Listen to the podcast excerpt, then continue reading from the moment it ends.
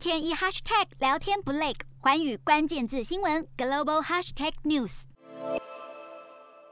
南韩成衣厂机器不停运转，工作人员忙得不可开交，要赶上交货期限。手上缝的可是今年万圣节火爆扮装款。南韩影集《鱿鱼游戏》在全球掀起讨论热潮，至今热度不减。剧中特色的运动服不仅在南韩国内大受欢迎，甚至还成为扮装灵感来源，让原本因为疫情重创的成衣业得以翻身。像是儿童款运动服，一套约三万韩元，七百多块新台币，在需求爆量下几乎供不应求。事实上，疫情前南韩成衣业就因为工资过高，遭中国、越南和印尼等产品比下去，需求锐减。而由于游戏热潮，使得沉寂已久的市场难得活络，一扫阴霾。不仅如此，剧中角色甚至还成为反映南韩社会的最佳代表。日前，南韩工会动员示威，要对国内超高房价和超长工时表达不满。多数人干脆穿上鱿鱼游戏运动服，控诉自己就像剧中的角色，在都市丛林中奋力求生。求生，这也进一步掀起反思。